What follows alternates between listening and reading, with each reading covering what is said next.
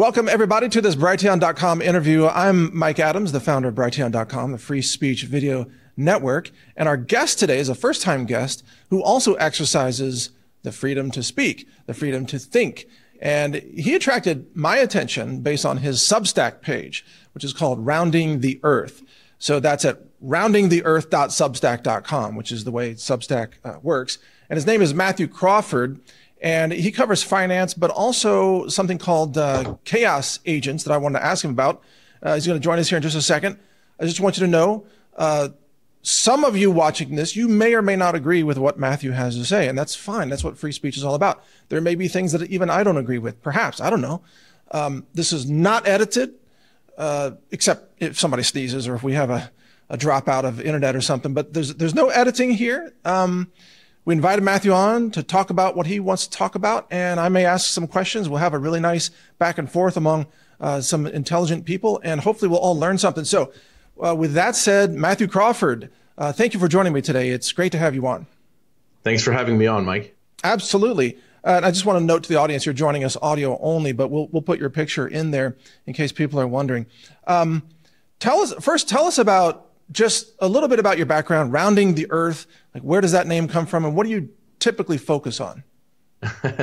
um, rounding the earth is kind of, you know, it, it's an educational idea. When I thought of the brand a few years ago, um, long before I had the Substack, I thought of something that would say education and exploration, as in as in you know go after the the flat earth ideas of the world and try to you know reinflate them uh, add dimensions to to them. And also uh, rounding. Uh, that's what uh, poker players do when they try to optimize their play. So it kind of had multiple meanings to me.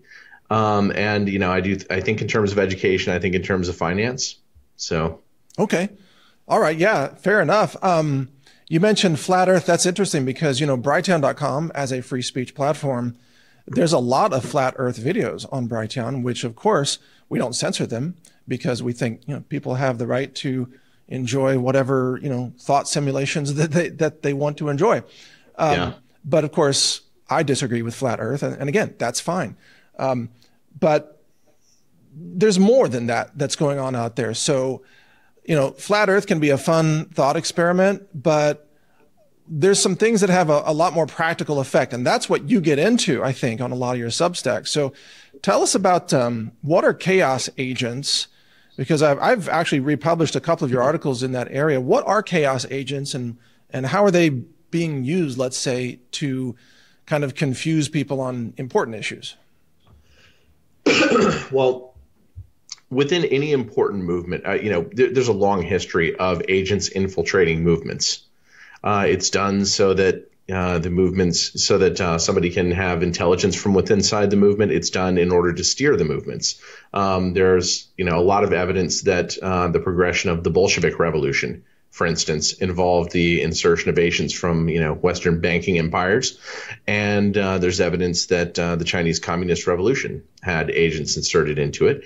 Um, but you know, locally. Um, there's a long history of the FBI inserting agents in, you know, civil rights movements, um, uh, any any kind of movement that might interfere with what, um, with what any agency considers its task for the moment, or, or you know what what the deep state might want. And uh, as much as that term irritates me, I think it's it's important to to have some sort of a, an agreed upon term. Um, are, are you still there? Uh, yes, I am. I was just telling my crew to put up your Skype icon so that my editor understands to put your okay. photo there. Okay. right. Okay. So yeah, no, I'm listening. Go ahead. Yeah, I'm, I'm the Mothman there. Uh, I, I, don't know if it's just. no, all I okay. see is a um, Skype logo. Actually, that's what I see. But I just want to make sure my editor knows where to put your photo in. Got it. Okay. Um, so you know this this event that's going on. It's gigantic on September 17th, 2019, the repo markets collapsed, and the amount of money backstopping those markets is now, I don't even know what it is now. It's over 2 trillion. It may be two and a half, three trillion at this point. I'm, I haven't quite followed it lately, but it's a whole lot of money. You know, that used to be the entire national debt. Yeah. Um, clearly, uh, you know, w- when that moment happened, I thought, oh, this is the beginning of the end of the banking system. Because what it really meant was even the the banks didn't trust each other.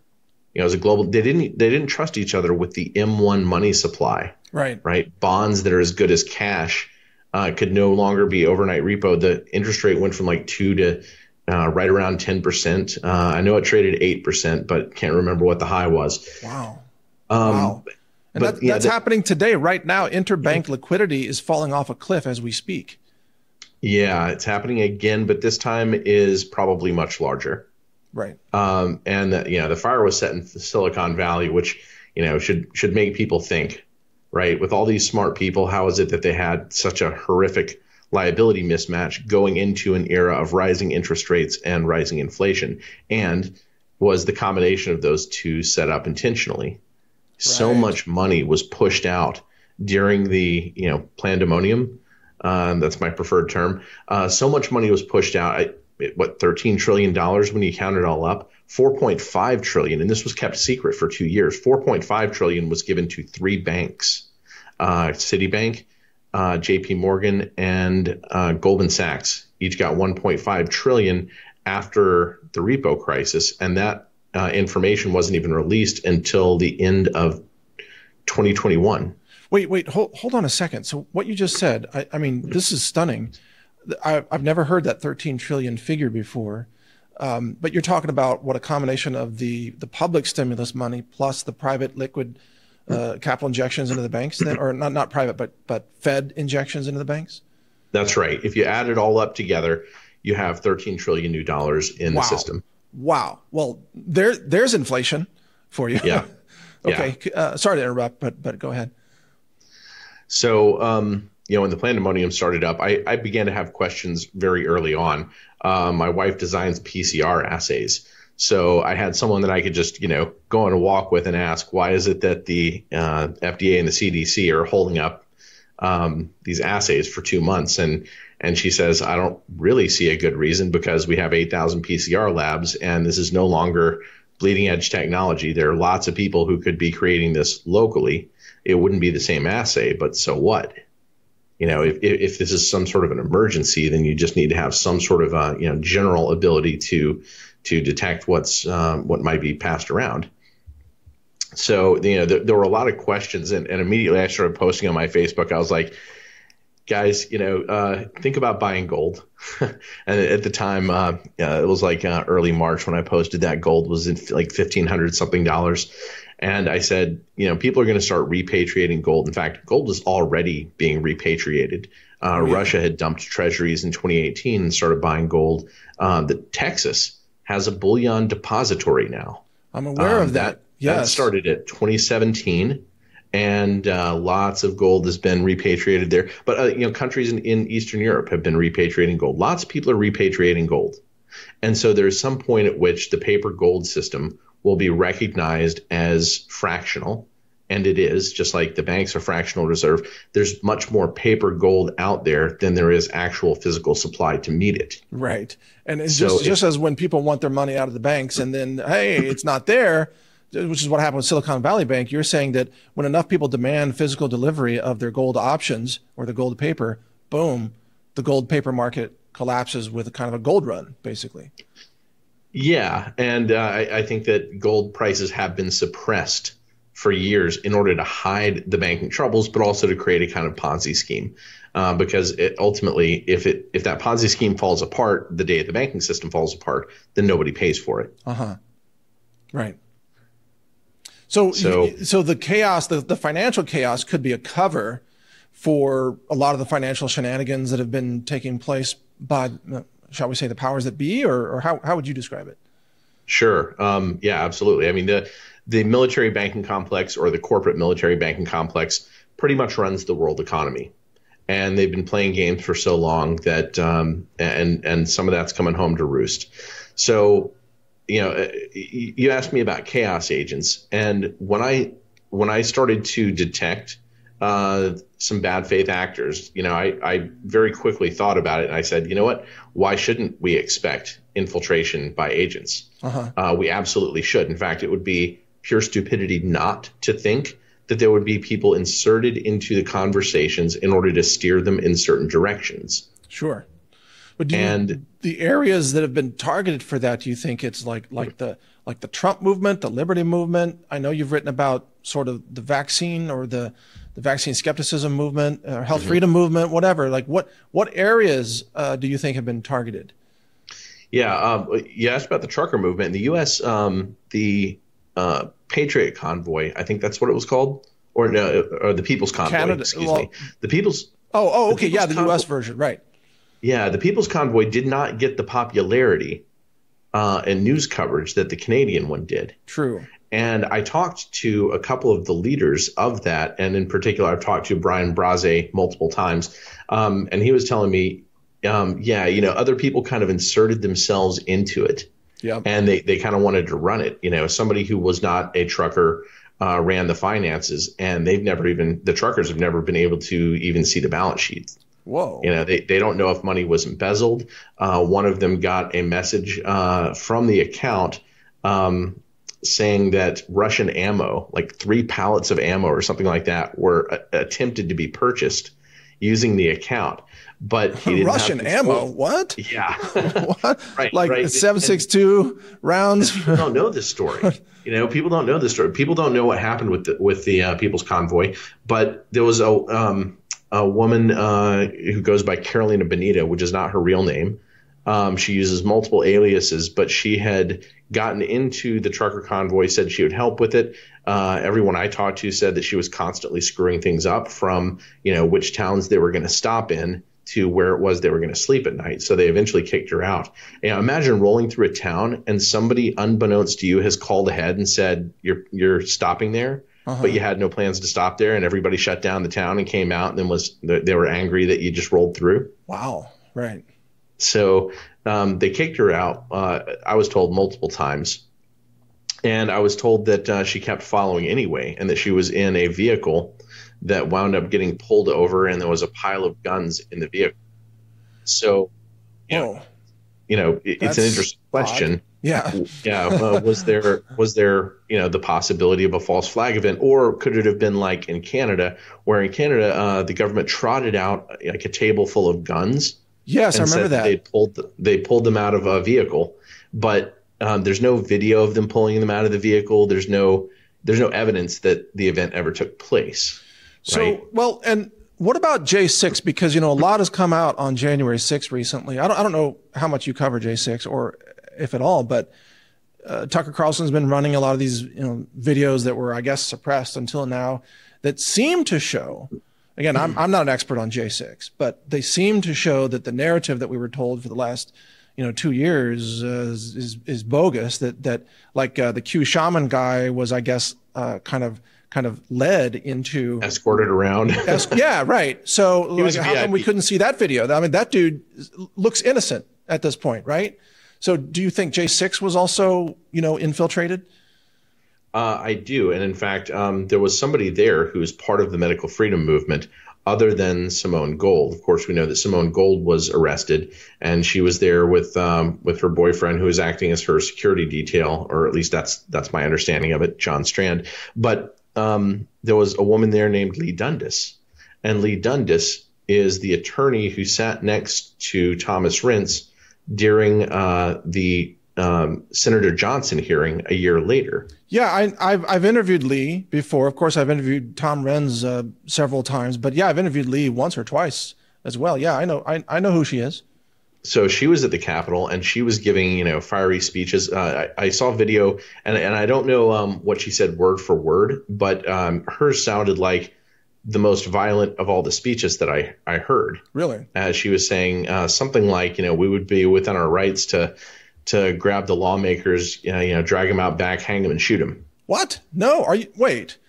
You, she said something like that. Are you? Are you? Yeah. Are you yeah, sure? I, I, I, can send you the video later. It's in one of my uh, one of my Chaos Agents articles. Okay. Okay. Because that see that that surprises me. It's the first time I've ever heard that. But if if you're sure of that, you know, go ahead. I just I know that Leigh can be fiery, right? She's, I think she's seen by a lot of people as as a you know a pretty amped up fighter, verbal verbal fighter. But what you're saying is is kind of shocking to me. Right, and I you know I can't say that she is an agent necessarily, but she has the type of pedigree that would make someone. Um, you know a target for inclusion in that sort of operation. Her father was DoD, her husband uh, was military, and she was somebody who uh, she was bright enough to skip high school, go straight to college, go to law school, and practice as an attorney at the age of 19. Wow, that's something. Yeah, the, um, she, she's very, very smart, clearly. Yeah. Her speech in 2019 on the floor in Sacramento uh, during uh, Bill SB, I don't know if it was 274, 275, something like that, that would end um, vaccine. Uh, would, uh, what do you, um, excuses not to take one? Um, what do oh, you call those? exemptions? Exemptions. Thank Yeah. you. Uh, it was an excellent, excellent speech, and she is fiery. But um, I've heard, you know, so many things from people who work with her. She was working one with Carolina Bonita, who was kicked out of the the truckers movement, and and apparently she was close with the person running the accounts. But she, you know, she was at January sixth um, giving what sounded like violent speeches, never questioned by the FBI or arrested when so many other people were. Huh. And then later on, she was in um, uh, something called the Arise USA tour, and the other leadership kicked her out because you know they felt like they were on an educational tour and that she was fomenting violence.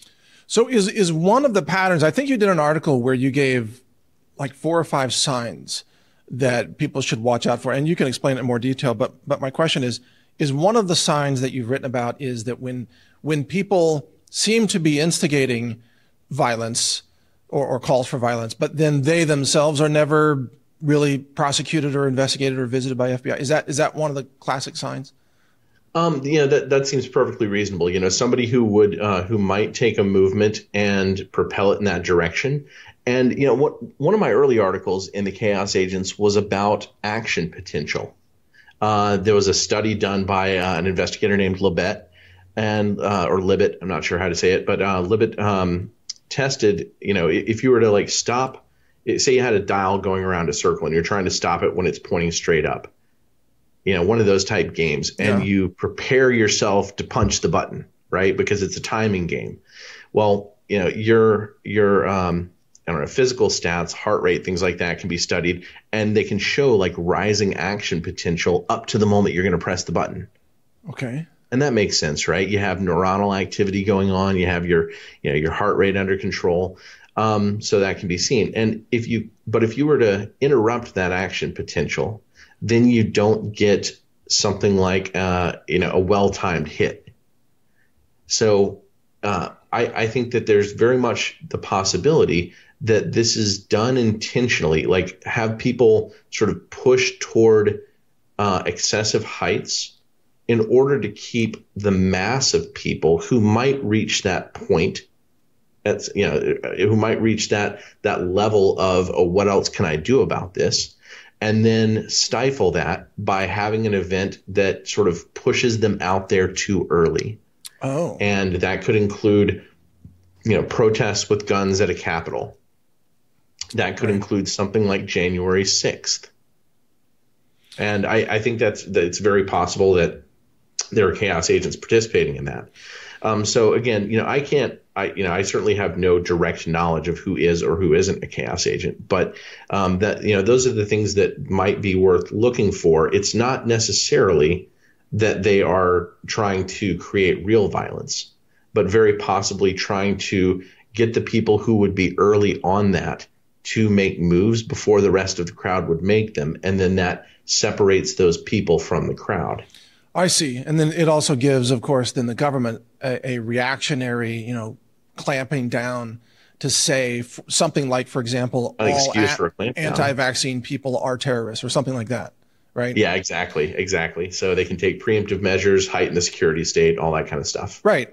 And this is why I've always said, I don't know if you've ever heard any of my podcasts, but I've, I've always said, if you protest, 100% peaceful, exercise freedom of speech, leave your weapons at home, folks. I've always said this repeatedly.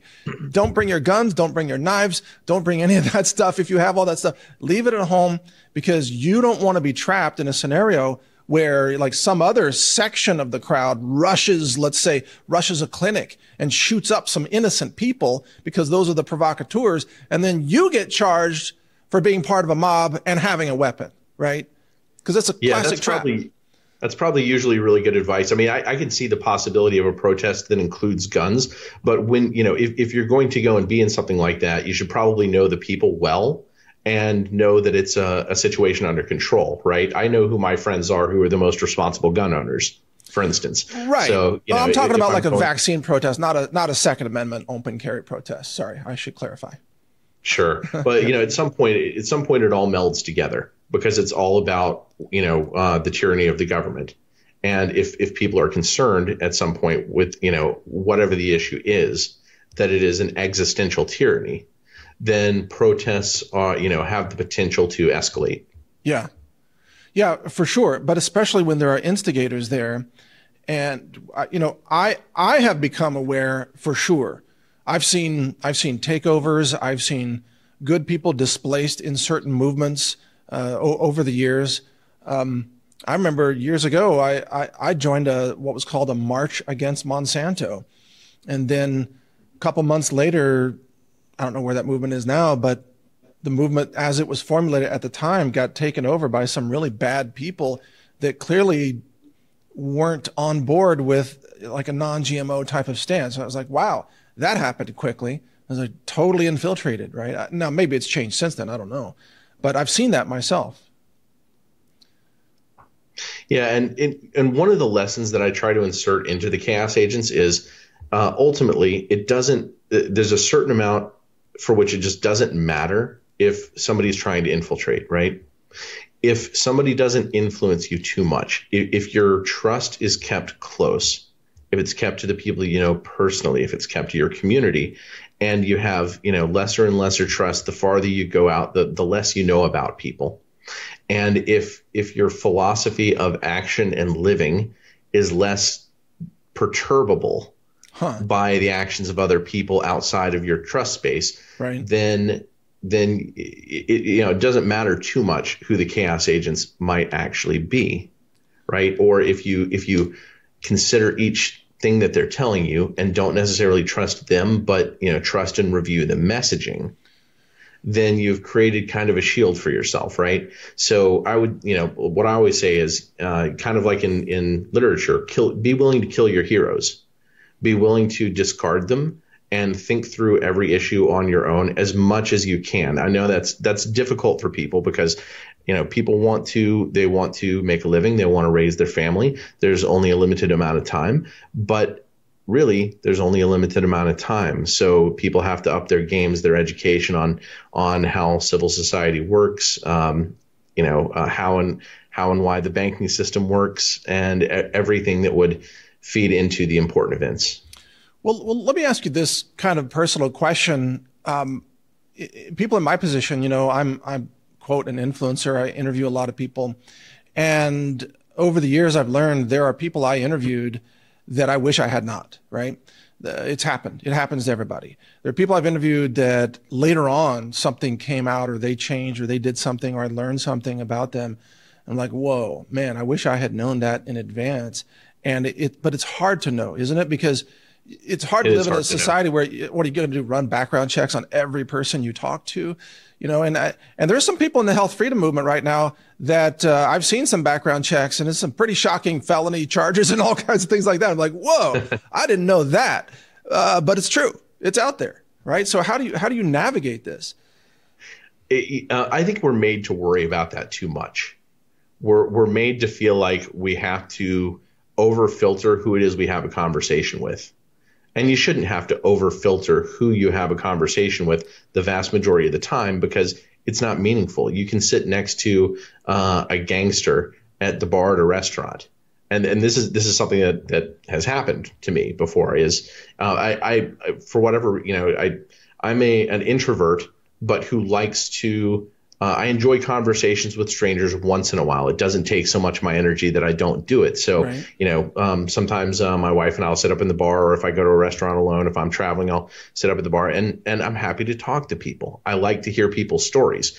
Uh, but I've, you know, I've had a conversation with a guy who was um, a, a large scale drug dealer and he admitted this to me openly. He admitted to me that he started doing it while he was in the military.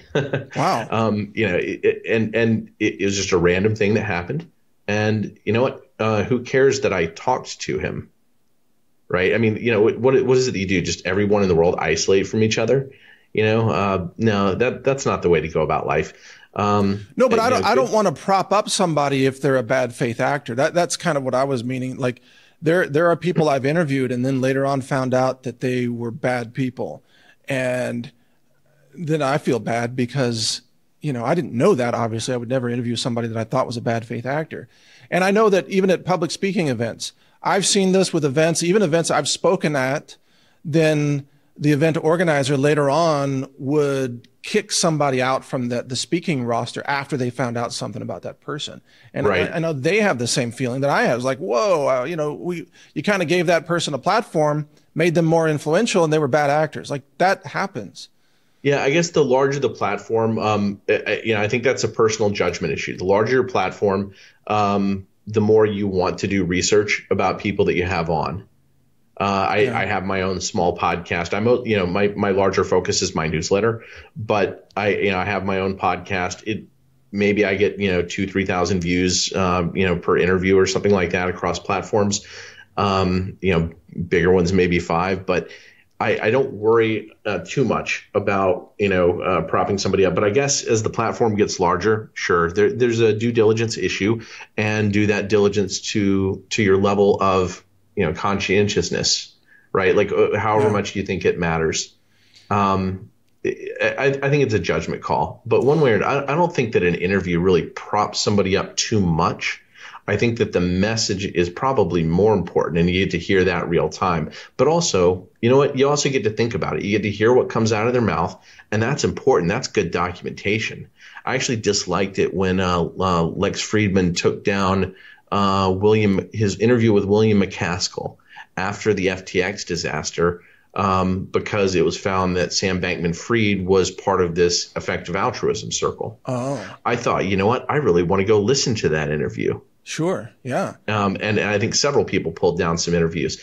And I, I think that's historical documentation. I think you True. want uh, to hear as many words as possible and to know you know what the mindset of that person is or to be able to evaluate the way they they talk about things so that you know, maybe you can detect a lie maybe you can detect a deception maybe you can detect just i don't know sort of a uh, points of ignorance or or brainwashing even right like yes. you, you want to understand people as much as possible so i i think it's actually a public service to interview people um, now, but it is true that you don't want to promote their interests if their interests are in the wrong direction. But right. they're even bad people with good interests, and there are good people with bad interests. So, true, true. you know, it, it's a game. Uh, everybody should be discerning. You know, play it as well as we can. Well, let, one of the other signs I think you mentioned, I'm just going from memory off one of your articles, uh, was to to look at where people get their money. And I've seen uh, since the rise of COVID and the whole vaccine issue, you know, a lot of new new faces on the scene. Uh, most of them, you know, great people trying to do the right thing. A lot of courageous voices and so on. But then a few people have uh, suddenly come up with tons of money, apparently out of nowhere. And uh, even I'm like, where did these people get all this money to do all this promotion and everything when they they're not they don't have really a business model that's evident. You know what I mean? Uh, isn't that also a potentially a red flag? Yeah, absolutely. Uh, and but that that's very difficult uh, these days. Money laundering is easier and easier, and it is probably just extraordinarily difficult, especially if it was planned out before. It, anybody who might have been paid before all this got going, like in 2019 or early 2020 it may be difficult to impossible to detect who who paid them and how much. Right. Right. The trail has gone cold. Well, but we know the CDC has a kind of a propaganda budget. Um, I mean, I know from sources, and frankly, th- this came out of uh, uh, Tom Fitton's uh, uh public document request, the FOIA request. But uh, the CDC was paying script writers, you know, paying comedians to insert pro-vaccine messages into Hollywood films mm-hmm. and movies and TV shows. That all mm-hmm. came out.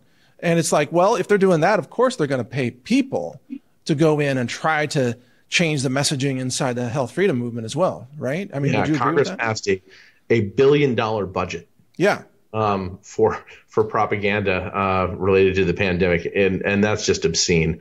Um, yeah, absolutely. And we, we should absolutely be paying attention to that. And it, when it is that we see it, we should, you know, like I said, it, with everything, we should be discerning, right? And that's one more thing that we add to the way that we judge the information that we hear.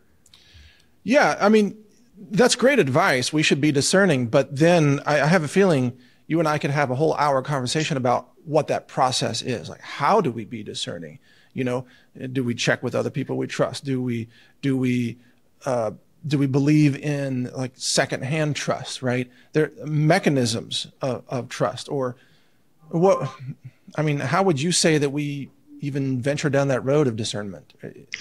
Uh, it's a total education. Are you familiar with Gell-Mann amnesia? No, I guess not. Uh, Gell-Mann amnesia is the concept that um, when everybody reads the newspaper and they read within their specialization, uh, they come across articles and they go, "Well, that's horseshit." Right. But now they, I know what you're talking about. Yeah. but and then they go on reading the rest of the newspaper as if as if their trust isn't broken, as if they assume that the experts in all the other areas aren't trying to fool everyone. Right. Right.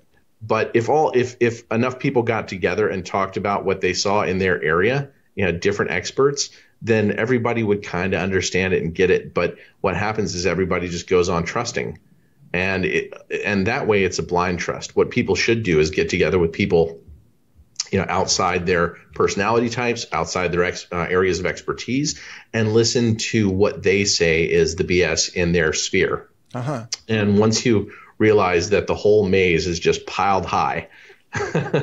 you know that we're we're in the labyrinth and the minotaur is out there and we're just we're just you know knee deep in in feces um, you know that's what makes people grow more discerning and uh, look for ways to to route around it. And one of those ways, I think, is for everyone to participate to some degree in public conversations and for more people to participate in media, even though it is, I mean, it's, it's not the highest profit career most of the time. No, I like right? what you're saying because more speech is part of the answer here, even if each individual engaged in speech may not be the expert in every area, but more speech in the aggregate connects more ideas and allows for more discernment in, in the bigger picture, right? Right. Absolutely. It's one of the reasons why in the chaos agents, I kind of poke, I, I try to poke holes in the 800 pound gorillas. There are, you know, about a half dozen people in the medical freedom movement, and and I have completely different levels of trust for each of them. Yeah. Um, you know, uh, some of them I'm I'm pretty sure are good guys. Some of them, um, you know, there's at least one that I'm pretty sure is not.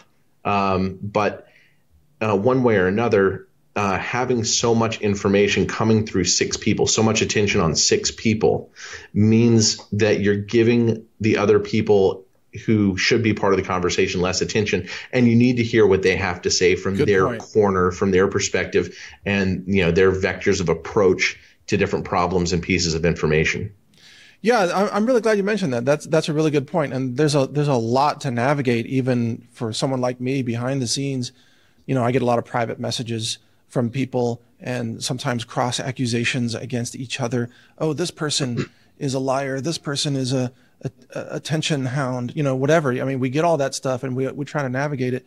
But, um, one, I have one more question for you, but it's about FTX and crypto too. But I want to give uh, you a chance to give out your website or where do you do your, your, your podcast or where can people find your interviews? Yeah, um, my Substack is rounding the earth. Um, you know, is the URL. It's all one word. Dot Substack. Uh, dot com. I think. Um, I think. yes. And then uh, the podcast. Uh, I think the podcast is distributed to to Brighteon. Uh, I, I let um, I, I have uh, one employee that I let handle that. Uh, it's on um, I, I think Brighteon, Rumble, uh, Rokfin, uh, and, and a few other places. Uh, and we have a locals channel, uh, rounding the earth locals channel, and that one's a little bit more like a community. It's it's there are other people sort of active in the conversation. So you know on Substack, it's it's all my articles, or occasionally you know once every couple of months a guest article, but uh, it, it's a little bit more of a conversation on locals. Okay, all right, cool. Yeah, thanks for that. We'll we'll put some of those URLs on screen when when my editor uh, also inserts your photo for this. Yeah. Um, thank you. Let me ask you about uh, FTX because Here's what's interesting, and and uh, we may be going slightly over time. Are you still okay for another five minutes? Yeah, or so? I'm fine. Okay. Yeah. Um, one of the things that we just saw over the last week, you know, you and I are talking on what is it, March 13th, uh, but over the last week we saw uh, panic withdrawals from uh, the, these banks, or, or maybe they were rational withdrawals. But anyway, a lot, a rush of withdrawals from Silicon Valley Bank and then Silvergate before that, and then uh, I think Signature Bank uh, out of New York. But Signature and Silvergate were, I, I believe, the two most heavily integrated crypto banks in America, where you could convert from crypto to dollars. And right. the FTX collapse, in my opinion, but I like your, your response. In my opinion, it taught people to hurry up and head for the exits as soon as you hear any whisper that something's wrong. Because if you don't, if you're not the first one out, you lose everything. So I believe that the, the rush in Silicon Valley for everybody to hurry up and get your money out of SVB was in fact set up by the FTX collapse that taught people that lesson. What, what do you think about that? In a sense, you know, it's definitely true that the last three years have been just uh, a shower of anxiety and fear, or you know, FUD, fear, uncertainty, and doubt. Right? I don't think that was the purpose of FTX, though. I think that that FTX had sort of multiple tiers of purpose. Tier one, I believe, was to see if they could set up a global central um, digital bank. Right, right. I, you know, if they had succeeded with that, then you know that was their their first primary goal. And Sam was just the uh, front man. I, I, believe so. I think that there were probably a lot of people behind that.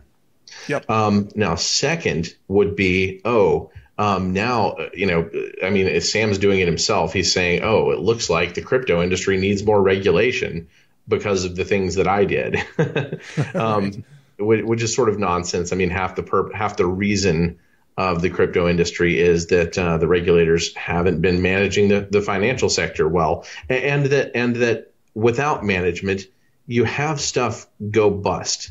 And you know what? That's fine. People should begin to learn and live with the risks of banks going bust when they make poor decisions. It, it forces the banks to make good decisions and it forces people to study their banks. Yes. And that is the best way to build a good banking network. And the bank should the banks can be smaller because of that. And in the future, it, it won't necessarily be banks. Um, it may be algorithms that don't even need a person operating it, and you know their judgment um, can't get in the way.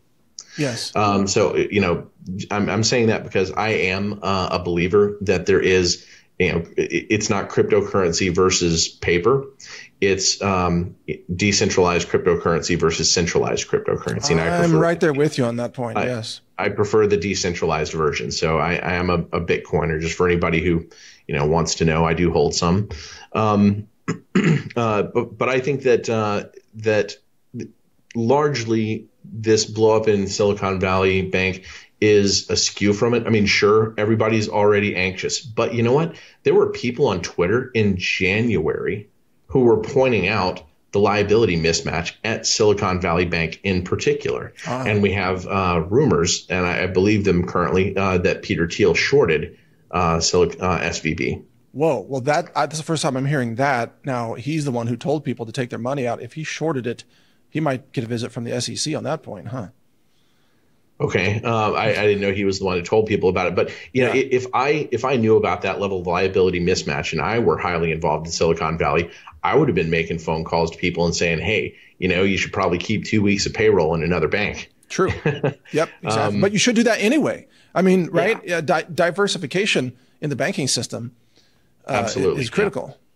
Yeah, yeah. It, you know, uh, for any company that's large enough, having two banks just seems perfectly ordinary. Like like Roku had what 480 million dollars in one bank, and that's it. With only insured to 250k under FDIC rules. I'm like, are you insane? Uh, what? Really?